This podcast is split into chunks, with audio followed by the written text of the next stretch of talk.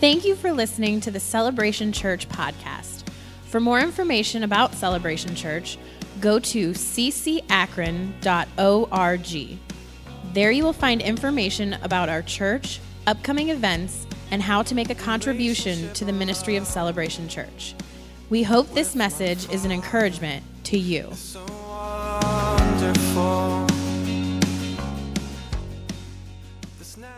In Acts chapter 3, we find a very uh, shocking message, if you will. Very Peter stands up and he's preaching. This is, this is actually the one, one of two shocking messages that starts off the New Testament in the book of Acts.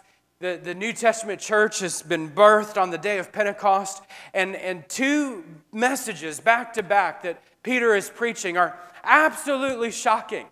And we, we, we find here Peter on the day of Pentecost. We know he stands up and he preaches a spontaneous message and he prophesies from the book of Joel and he begins to declare and to proclaim this spontaneous message. Acts chapter 3 is the same thing. It's a spontaneous message. On the day of Pentecost, there was 120 people gathered. You know the story. There was 120 gathered in the upper room, and the Holy Spirit was poured out, and they began to speak in tongues and worship the Lord in unknown languages and tongues.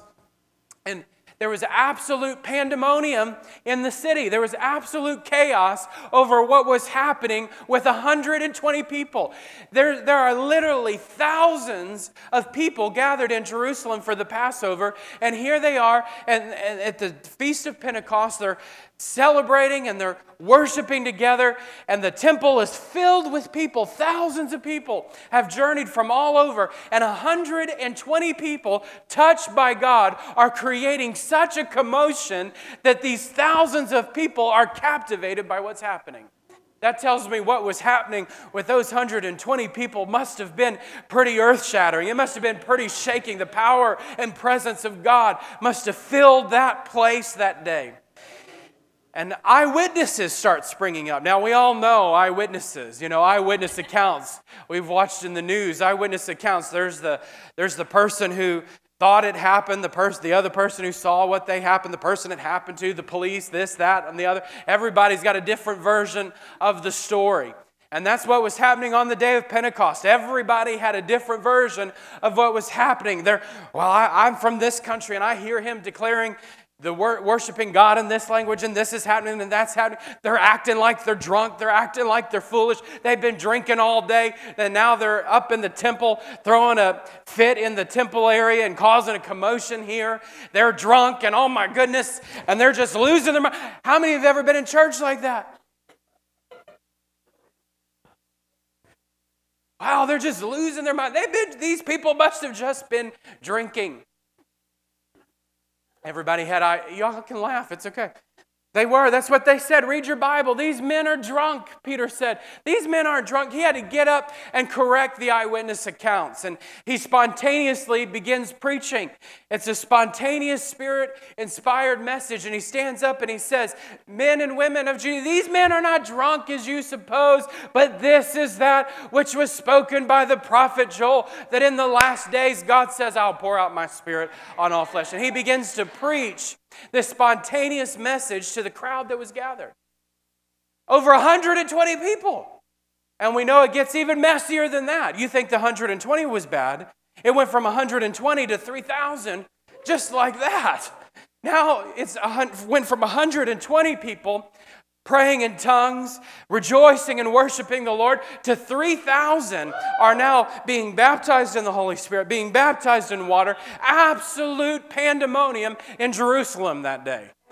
And Peter's standing up and he's preaching this message The Spirit of the Lord, this is that which was spoken by the prophet Joel. And then the next message that we pick up here in Acts 3, this is the next spontaneous message that starts. The first message was about the spontaneous outpouring of the presence of the Lord. And the next message was about the spontaneous power of God. You see, this man, this lame man in Acts chapter 3, had been sitting by the gate of the temple his whole life. He was lame. He couldn't move. He had, Jesus had passed him. The, the apostles had passed him. The disciples had passed him. They'd all walked by this man. He'd been there his whole life, and it was their custom to go to the temple. They were doing, matter of fact, that's what Acts 3 says, as it was their custom. This was a daily routine for them. They had seen this man lame every day by the temple gate.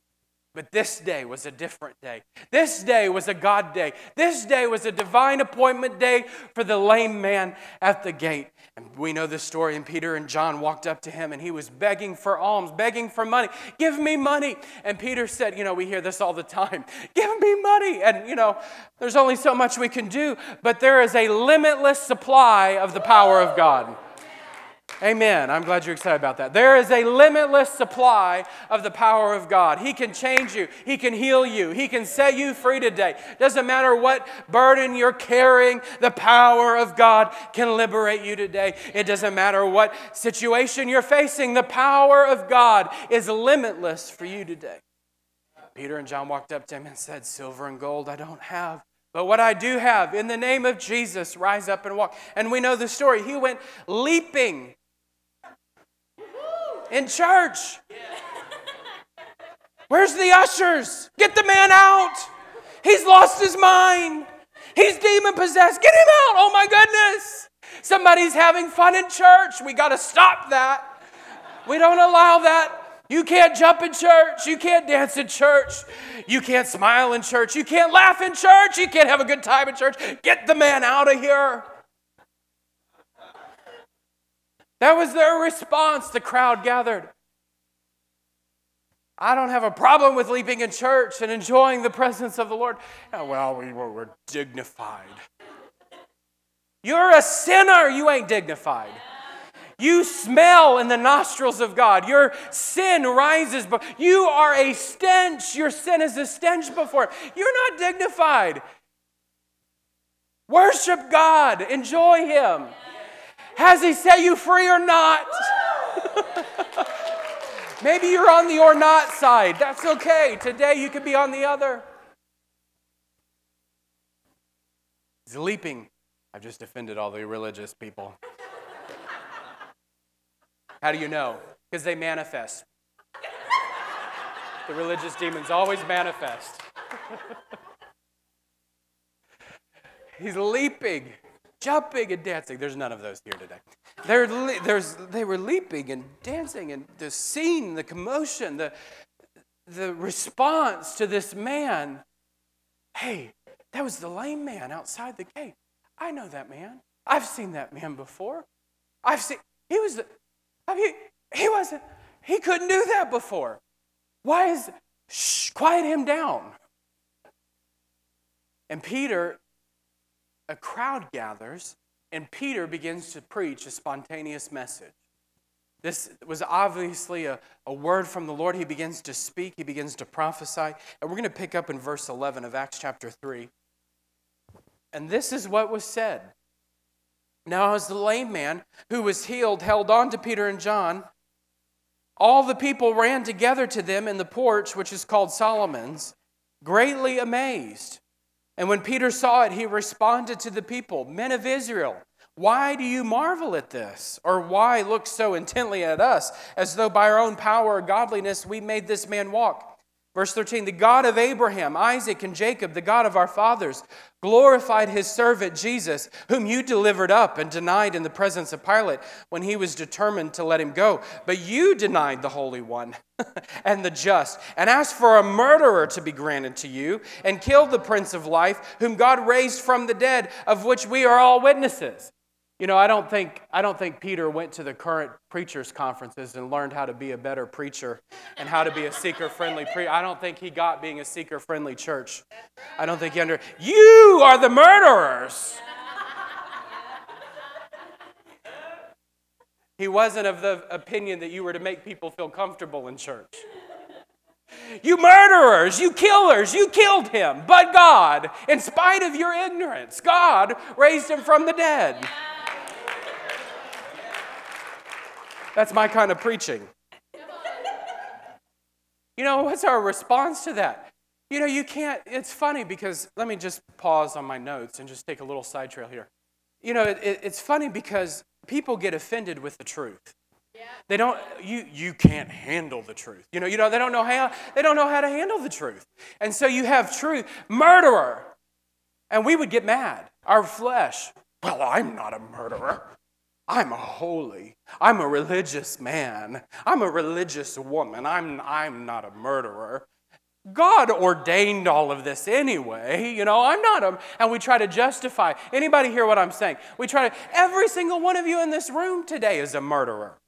So, what is, what is our response when the truth comes our way? It ought not to be offense, but I'm the murderer. I, yes, I'm the one. It was my sin that nailed him to the cross. It was my guilt and my shame that sent him. Thank God that he went to the cross. Thank God. I, yes, for me, he went. So, so when you hear the truth, don't get mad, get glad. And be liberated. Be, it's, it's a place of freedom. You know, the, the truth hurts. Yeah, the truth hurts. You murderers. You denied the Holy One of Israel. And you asked for a murderer to be granted to, and killed. Not only did you murder him, you asked for a murderer and killed the Prince of Life. You know, it's funny because God ordains the whole situation and he uses the stupidity of man for his own glory. He really does. He uses our weakness and our, our shortcomings for his glory. He does it all of the time. So if you think that you've got it all together, let me help you. God is moving the direction of your life. Puzzle piece, move by move. He's orchestrating the details of your life. If you think you're so good and got it figured out, you've got another thing coming. There will be a point that you reach a, an aha revelation moment with the Lord when you realize all of a sudden, wow, God's been directing my steps all along.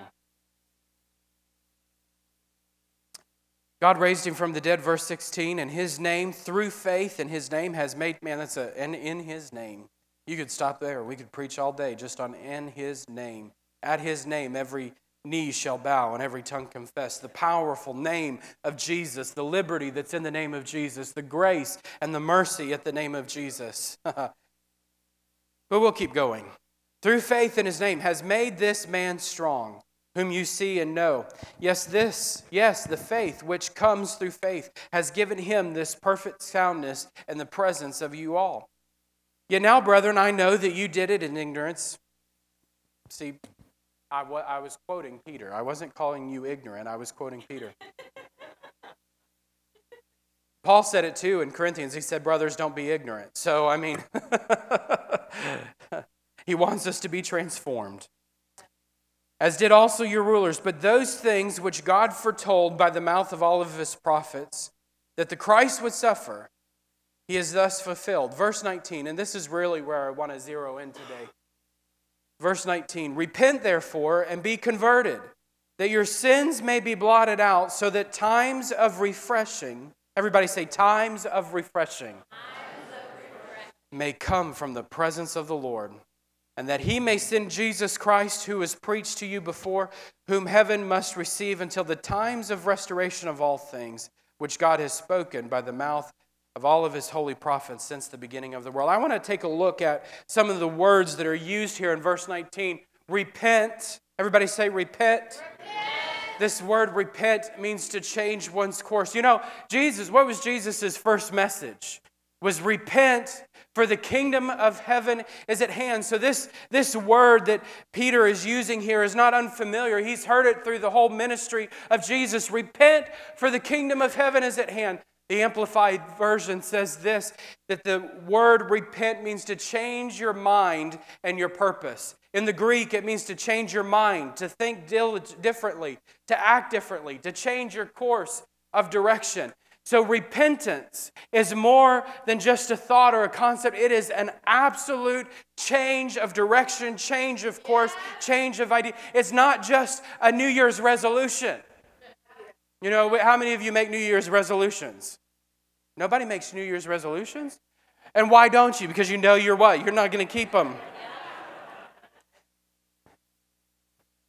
This isn't just a, an idea, a resolution that you're going to do better. It's not turning over a new leaf in life or a new exploration of life. It is an utter life change by the Spirit of God.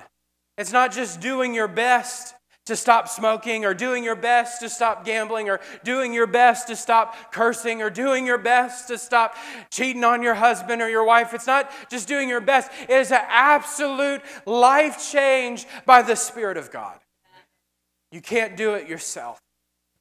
It's a divine encounter. Remember Jesus' conversation with Nicodemus. Nicodemus, the religious leader, comes to Jesus and says, How? How is this possible? And Jesus looked at him and said, You must be born again. You must be regenerated. The Spirit of God must come upon you and bring new life to you.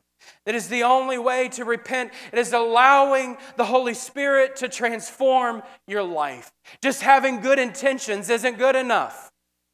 Hello. Having good intentions about doing better, setting, you know, the five tips for Heloise, how to become a better you, you know, whatever it is, isn't going to be good enough. You have to be changed and transformed by the Spirit of God at work in your life. Repent it's a changing. The word repent and be converted, it's a phrase, Greek phrase there. Repent, therefore, and be converted. Repent means to turn wholeheartedly towards God. And then converted in the Greek is to allow Him to change you. It, is, it isn't one or the other, it's both. It's turning completely to God and saying, God, I yield. God, change me. God, transform me. I can't change myself. I need your power. I need your grace at work in my life in Ezekiel 36. It says, I will give you a new heart and put a new spirit within you. I will take the heart of stone out of you, and I will give you a heart of flesh. I will put my spirit within you and cause you to walk in my statutes, and I will keep my judgments and do them. It's the work of God in your life, repentance. You know, it's interesting because probably some of you here today are saying, I've got this. I've repented. I've done that. Repentance isn't a one time act. Repentance is daily. Remember, Peter, where Peter is preaching, he's preaching to the religious folks in the temple. Repent.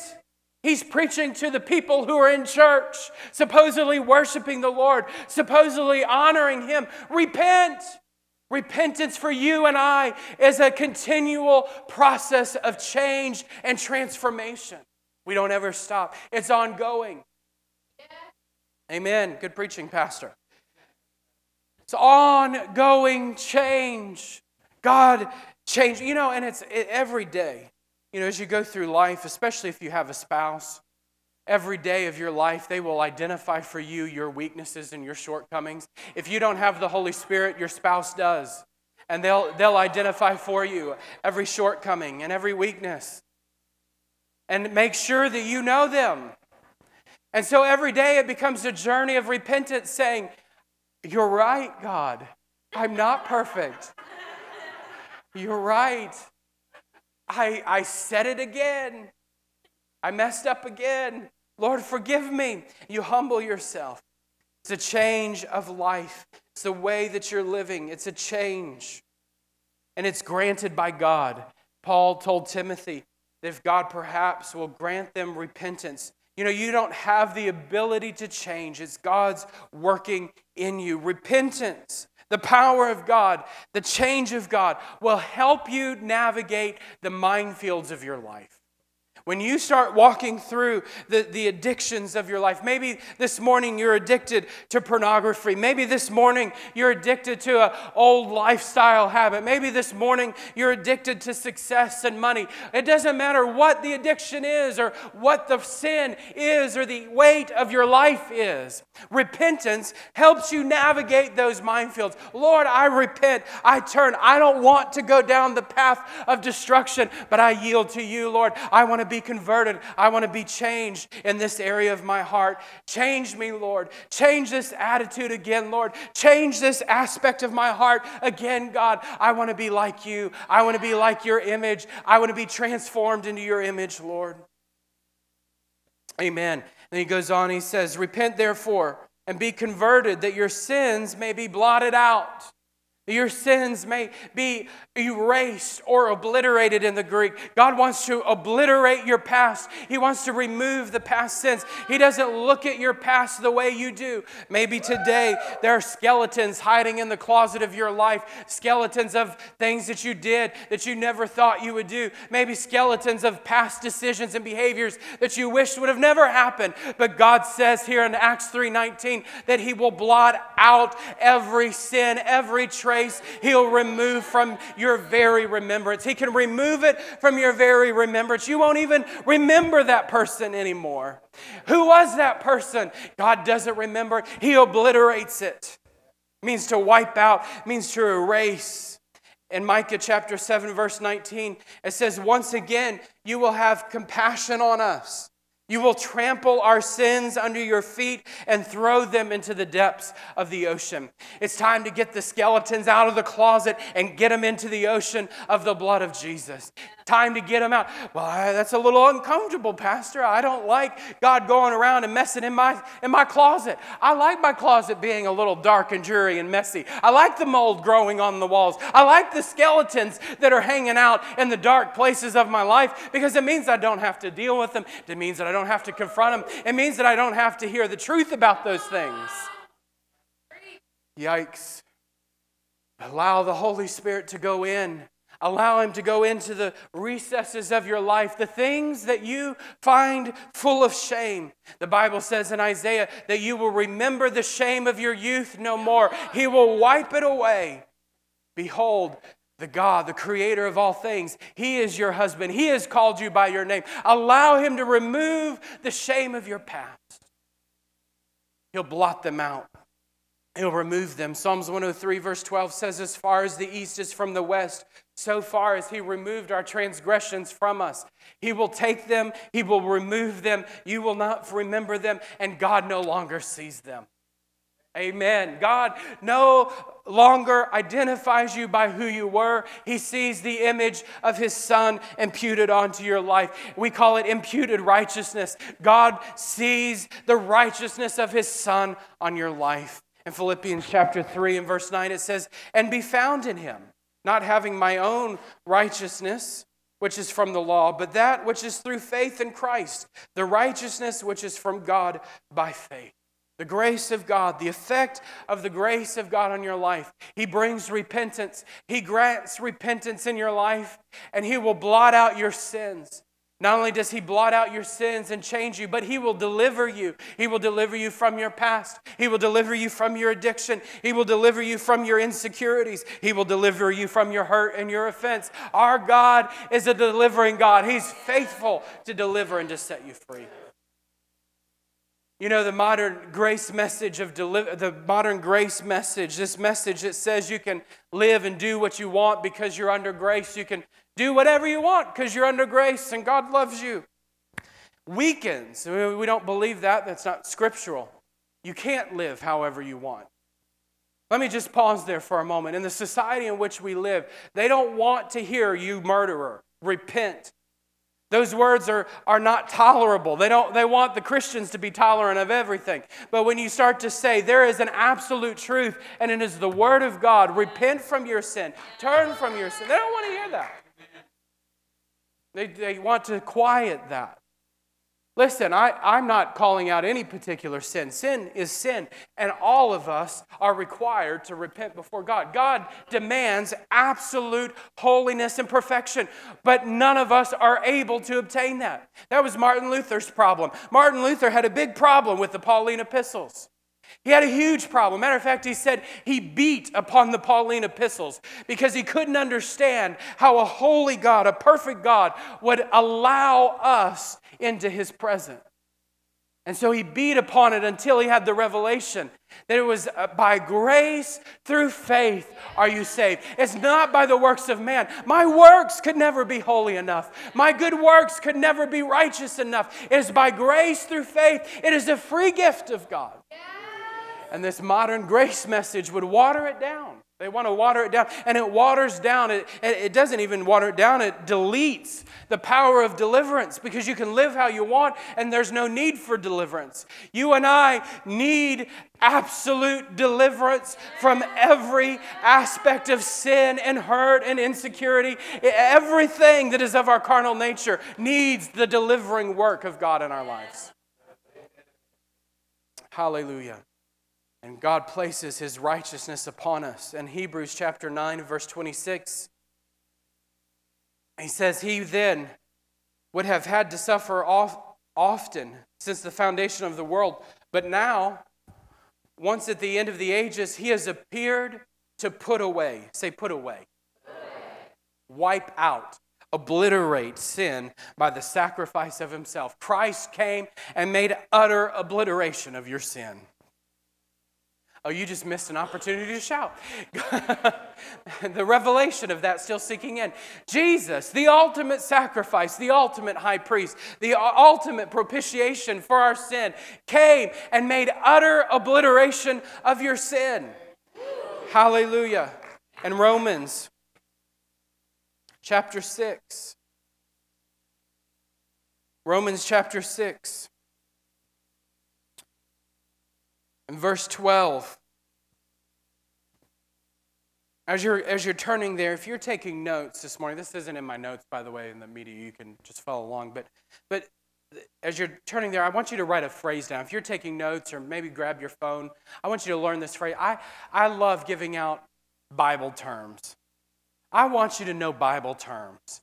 And so I use terms. I don't, I don't want to water down my messages like a lot of people do. So I, I use words like propitiation. I use Bible terms. I use Bible terms like imputed righteousness and holiness and forgiveness. I like those Bible terms. I like, I like what the Bible says. You know, I like using those words.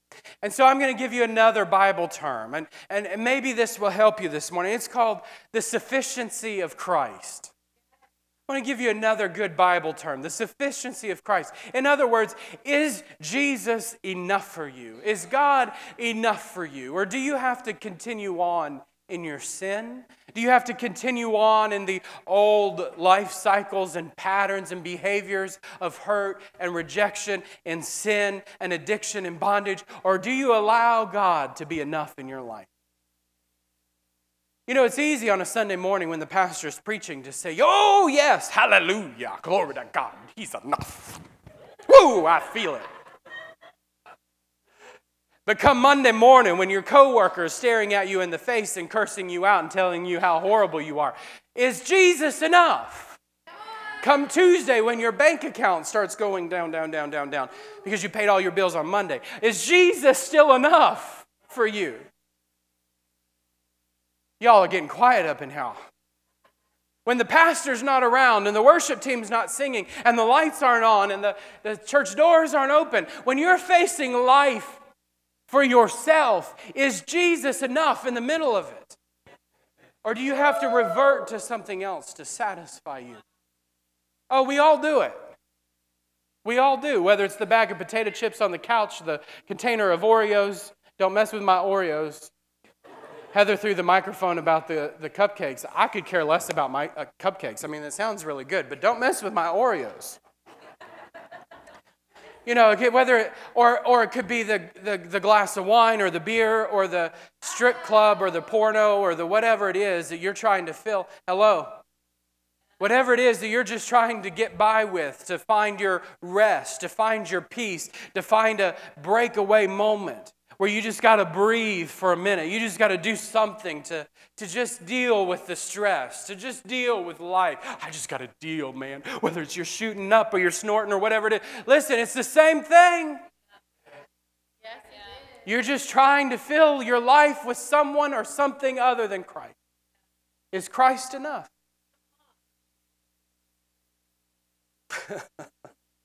well, praise the Lord. Now that we have fully just gone there this morning. Let's read Romans 6. It says, Therefore, verse 12, do not let sin reign in your mortal body, that you should obey its lusts.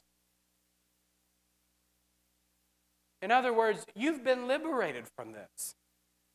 You've been liberated from the law of sin and death. Don't allow the, the law of sin and death to have control in your mortal body. Do not present your members as instruments of unrighteousness to sin, but present yourselves to God as being alive from the dead, and your members as instruments of righteousness to God. Now, this puts all of us at an equal level at the cross. None of us are without sin. But it doesn't mean that we keep on sinning. The delivering power of the grace of God in our life. Matter of fact, in Romans 5 and verse 18, it says, Therefore, as through one man's offense judgment came to all men, resulting in condemnation, even so through one man's righteous act, the free gift came to all men. Resulting in what? Not that you continue on in sin, not that you continue on a lifestyle of sin, but justification a lifestyle of justification by God. When God justifies you, you don't. Let's just let that sink in for a minute. When God justifies you, you don't. You don't have to justify your sin. You don't have to try to uh, make excuses for your sin. Well, I'm Irish, so I just have a bad temper. No, you're carnal and you have a bad temper. I'm, fat and lazy, so I eat a lot. You're carnal. That's why you're fat and lazy and eat a lot. Whatever the case is, fill in the gap. Don't get mad. I'm just trying to help you. Spirit, soul, body, every aspect of your life, the gospel wants to touch it today. I'm fat and I need to lose weight. My doctor told me so. So I'm, I'm right there with you. I'm losing weight. I mean, hey, when truth comes, you say, okay, Lord, change me, transform me. Y'all can laugh. Some of you are trying to figure out, can I laugh at the pastor called himself fat? Is that, is that right? Should we just laugh at that or not?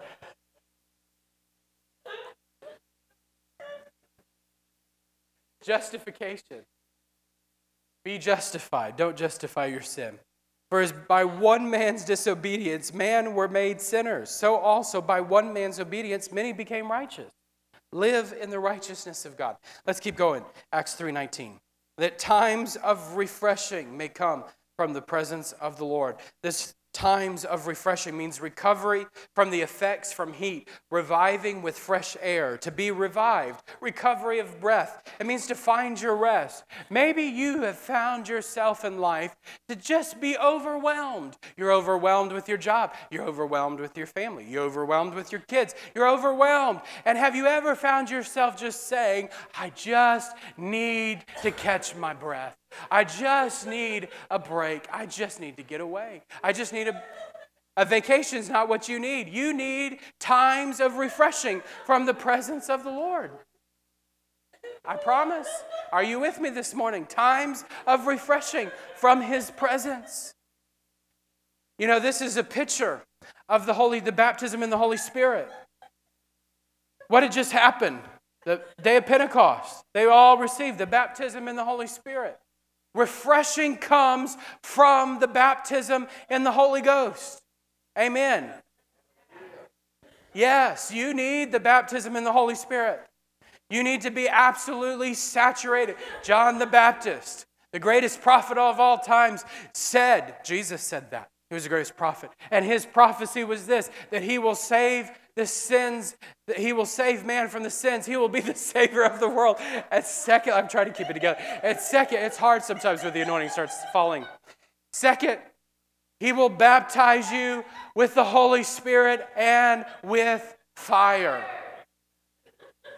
He wants to baptize you in the Holy Ghost, praying in the Spirit, praying in tongues. It is the rest, it is the refreshing that you need for your soul. I couldn't make it without praying in tongues.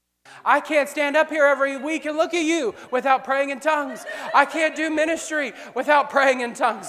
I can't deal with our staff without praying in tongues. I can't deal with my wife without praying in tongues. That's not a bad thing. It's reality, folks.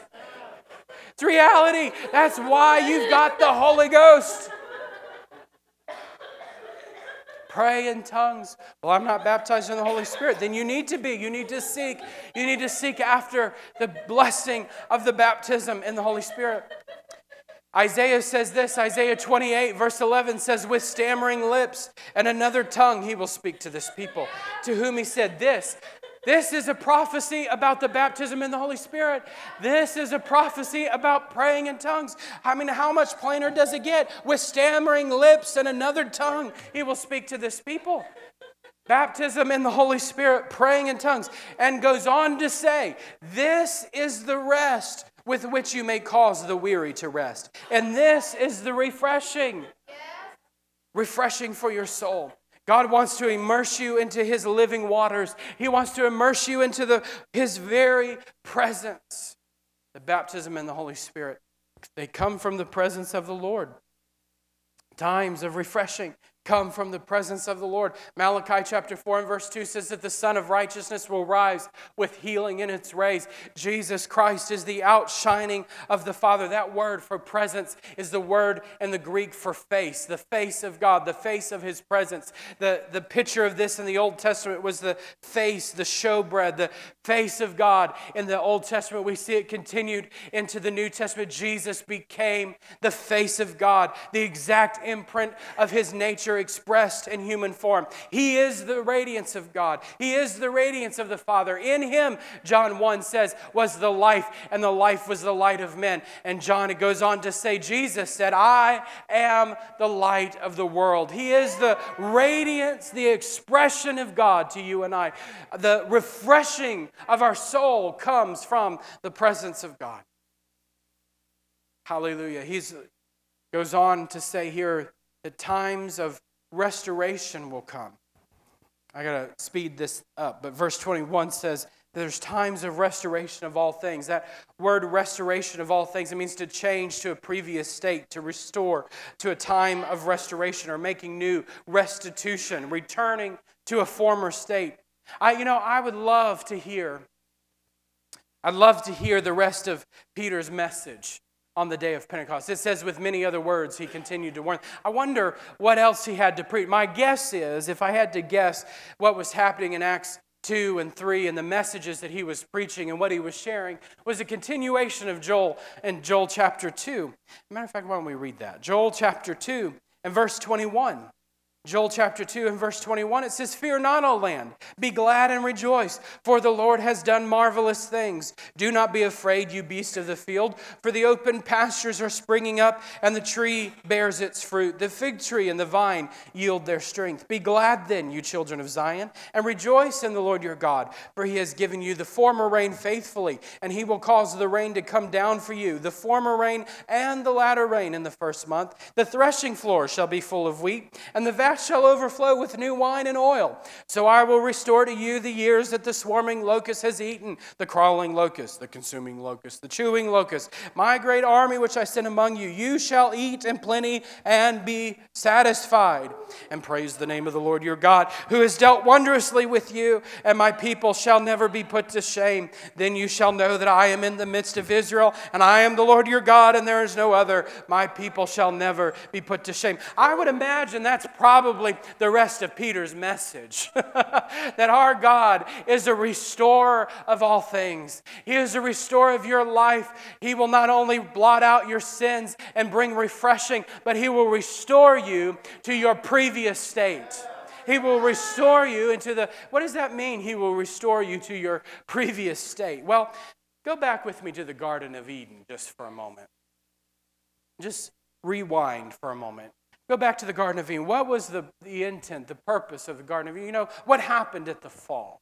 Well, we lost, the, it affected our health, it affected our crops, you know, the blessing that was on the crops. We, I mean, the big, the big one, we know that they were going to die. No longer did they have immortality, their life would come to an end. But that wasn't the root of all of the issues. That wasn't the only problem that we were affected by in the fall. The greatest and the root of all of them is that we lost fellowship with God.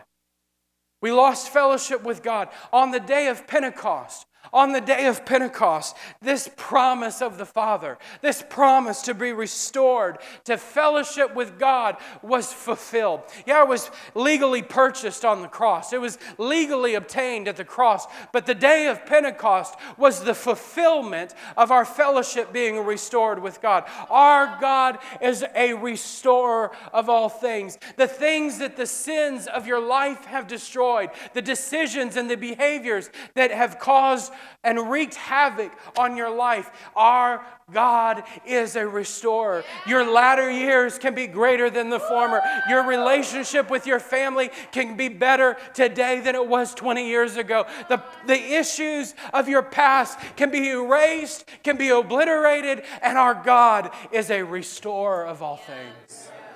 In Hebrews chapter 7 and verse 25, it says, Therefore, he who is able to save to the uttermost. I love that. I can get spiritually intoxicated on that word uttermost. it's amazing how one word in the Bible can just affect you so much. He will save you to the uttermost, those who come to God through him, since he always lives to make intercession for them. That word uttermost, it means completely and forever. He wants to save you completely spirit, soul, body. He wants to transform your mind. He wants to transform your emotions. He wants to transform your will, the very core of your nature, the desires that war within you. Paul said, He wants to change those too. He wants to go into the very nooks and crannies and the recesses of your life and transform you. He can save you to the uttermost. Hallelujah. I know that you're really excited about that this morning. Whoo! Thank you, Lord. I am saved to the uttermost. He comes and transforms every aspect of my life. He doesn't leave one area untouched. Thank you, Lord. Woo! He doesn't leave. Thank you, Jesus. Thank you, Lord, that you saved me completely. You saved me finally. You saved me forever, for eternity. You have your hand on my life. You've put your finger on my life. You've touched me. You've changed me. Hallelujah. Hallelujah. Hallelujah. Thank you, Jesus, for times of visitation, times of refreshing from the presence of the Lord. Thank you, Jesus, that I can. Yeah, why don't you just stand with me this morning? I can be refreshed in the presence of the Lord. I can be renewed in the presence of God today. I don't have to carry around, friend, you don't have to carry around the skeletons of yesterday. You don't have to carry around the weights of today. But our God is able to deliver you, He is able to, to refresh you, He's able to renew you, He's able to set you free today. You don't have to carry the weights, you don't have to carry carry the emotional burden or bondage. God can set you free today. God wants to liberate you today. Hallelujah. Times of refreshing for your soul. Hallelujah. Just praise Him with me. Lord, we bless you, Lord. We bless you, Lord. Hallelujah. Thank you, Lord, for seasons of refreshing. Thank you, Jesus. Hallelujah. Thank you. Hallelujah. Hallelujah. Hallelujah. Hallelujah. Spirit, soul, body changed by God, renewed. hallelujah. Hallelujah. Don't carry the weight anymore. Just repent. Just repent. You don't have to carry the sin anymore. Just repent. You don't have to carry the bondage. Just, just repent.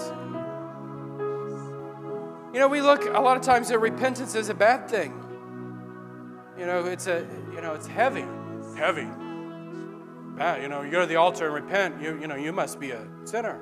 You're just really bad. You know, you gotta repent. You gotta repent every day. You must be really bad. Repentance is the best thing you could do in life. Why do we why do we preach salvation and repentance and it's the best decision you'll ever make, and then all of a sudden we, it's the worst decision you could ever make. It's, a, it's every day changed. Every day. Every day, Lord, change me. Every day, Lord, make me new. Every day, God, help me. it's a place of victory, you know. That is the place to humble yourself and say, Lord, I repent. A place of victory. Does it mean that you're constantly, woe is me? I'm at the altar again, Lord. I can't do it, Lord Jesus. No, that's not what repentance is. That's having a cry party. Repentance is saying, Lord, you can change me. Lord, you can set me free. I don't even want to change. There's people here this morning, you don't even want to change. Oh, isn't that bad? No, that's not bad. You're carnal. Just a fact. Just a fact. Matter of fact, I tell people all the time if they, you know, be counseling people, they're, oh, I want to get free. I want, you know, I want to be set free. And then they tell me and tell me and tell me how they don't want to be set free. And so I look at them and just say, go live in sin. Come find me when you're ready. And when you think you're not ready, just come find me and we'll just say, God, change me. But until you get to that place, don't talk to me. You say, well, that's being me. No, it's not. You, it might be here this morning. Very true. Might be here this morning and say, I don't want to change. I like my sin. I want to pet it. I want it to follow me everywhere I go. I want to bring it like a little puppy on the airplane. Everywhere I go, I want my I want my sin to go with me and I don't want to change. But maybe this morning, by the preaching of the word and the conviction of the Holy Spirit, there's, there's a, even a pinhole of light that has penetrated your soul. And you realize, I don't want to change, but I know that God wants to change me. One of the most dangerous prayers you can ever pray is, Lord, I don't want to change, but you can change me. You can have the worst, you know, I've prayed that prayer before, it's dangerous. I found in, in 2007, I'd move, you know, move across the country. I'll tell you a story. I'd move across the country, go for, you know, two weeks. I had two weeks to move. I left everything, everybody, all my friends, family, whatever. You know, people are close. You make a quick change, move, move across the country. Into the south. We all know the north and south is different. You don't know that yet, just hang out with us for a little bit. It's different. Culture's different, people are different. Start a new job, working at a job. As a Christian, I'm going to do ministry, right? We're going to do ministry. And I, I found out people in ministry are not always nice. I know that would just, just comes as a shock. I mean, everybody, we all know. I realized real quick, you know, they weren't, they weren't very nice not very nice. And I, not only were they not very nice, I didn't agree with some of the things that were happening behind the scenes. And so, you know, you leave that job, and I left that job, and I thought, wow, Lord, you just moved me across the country for a job that I absolutely hated. Gee, thanks. I appreciate that. I'm just being real. Can I just share a story this morning? I, I can't believe, Lord, why would you do this? I'm gonna, you know what my solution was? I'm packing up and going back home. That's that was my thought. And I told Heather, I said, I'm done. I'm leaving. These people are crazy.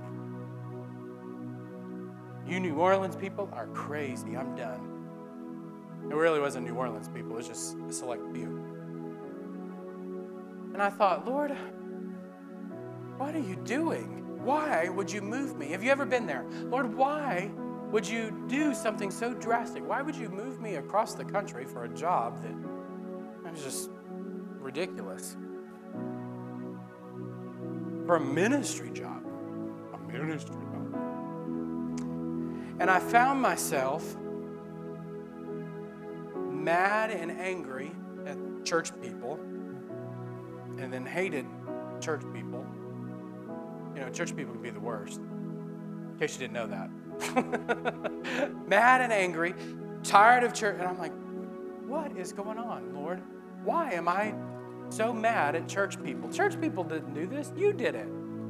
You moved me. They didn't move me. You did this. So what's going on? And I learned a lesson about the sovereignty of God in that moment. Because I realized God was ordering my steps. And so if God had me here, He had a reason for it. I don't know why I'm telling you this, but it'll help somebody. He moved the puzzle piece of my life to get me. I mean, ultimately, I met my wife and we got married. I mean, that's a great story. But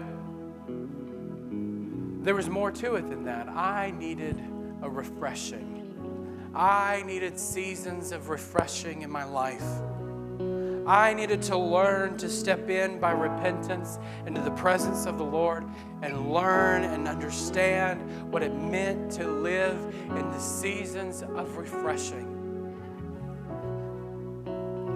And sometimes the only prayer you can pray is, Lord, I hate it. I hate these people. I hate this situation. I hate what I'm going through. But you can change it.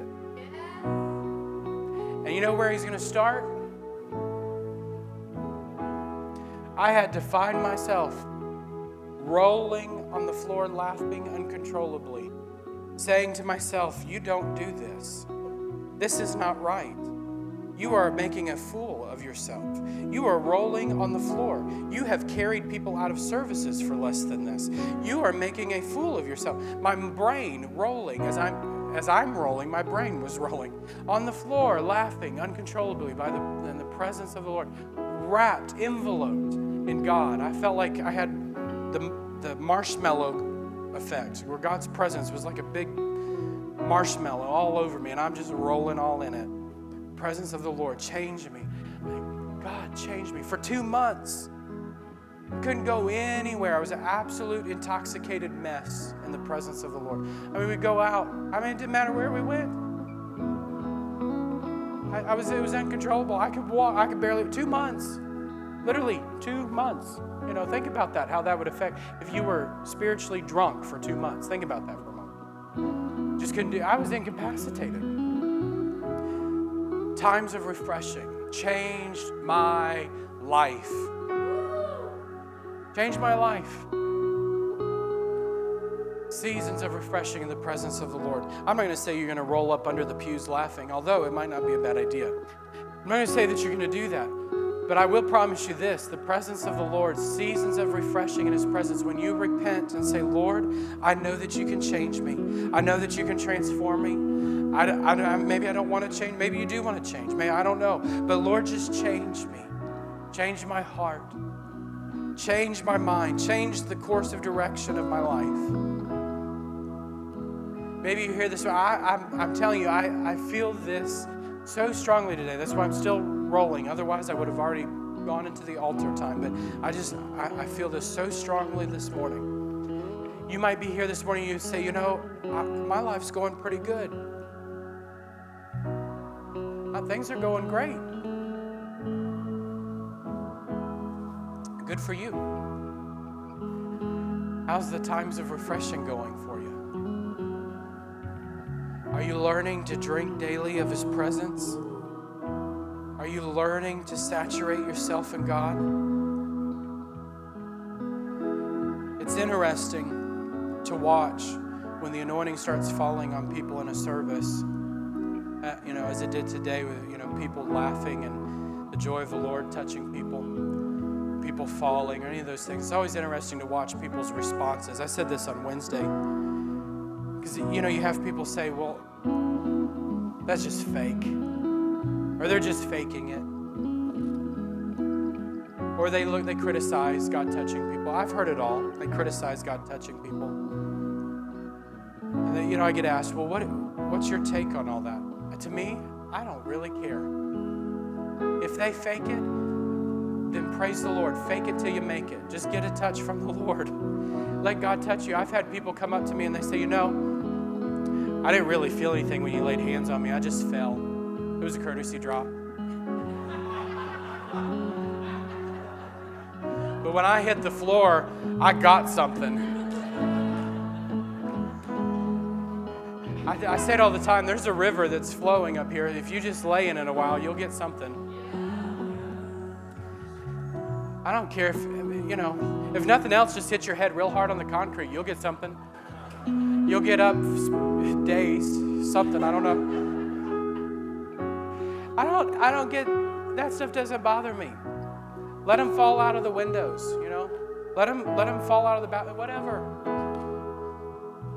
We, it's messy. Revival's messy. I, and I don't, my job is not to be the judge of who's getting it and who's not. My job is to say, Whosoever will come. Whosoever will come. And let him come. Let him come and let God sort out the rest. Because he's he he does it a lot better than I. It doesn't mean we don't disciple people and walk people through, don't get me wrong. But at the end of the day, just let God be God. If you fall, fall. If you laugh, laugh. I don't care. Just get touched by God. Just don't look like the filthy, ugly you that you look like when you came down. Just don't leave the altar the same way. Don't leave with the same sin. Don't keep going on in the same sin. Repent and be changed, and times of refreshing will come from the presence of the Lord. Why don't you take the hand of the person next to you? Let's pray. Hallelujah. Jesus, we thank you for seasons of refreshing in our church. Lord, we ask for seasons, seasons of refreshing, Lord. Show us, Lord, the areas of our lives where we need to repent, where we need to turn to you, where we need to be changed and transformed. Lord, maybe it's a critical attitude. Maybe it's judgmental attitude. Lord, maybe it's a sin or a struggle area of weakness, Lord. Maybe it's an addiction to success or notoriety, Lord, whatever it is. Lord, whatever it is, Lord, teach us, show us, Lord, the areas where we need to repent and turn to you. And I pray, Holy Spirit, today that you, as David said, would search our hearts, search our inner man, search our thoughts, know our hearts, know our thoughts, know our minds. God, come in, come into the recesses of our life and shine the, the Holy Ghost spotlight on. Lord, and help us to know where we need to change. God, not ourselves, but we need to yield and let you change us.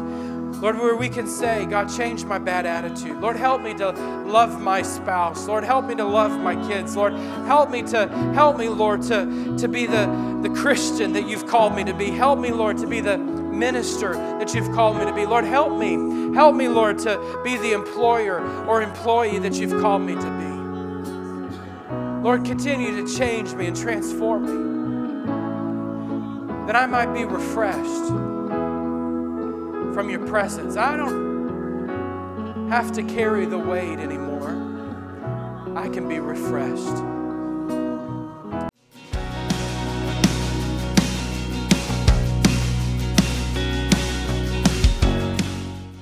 Thank you for joining the Celebration Podcast.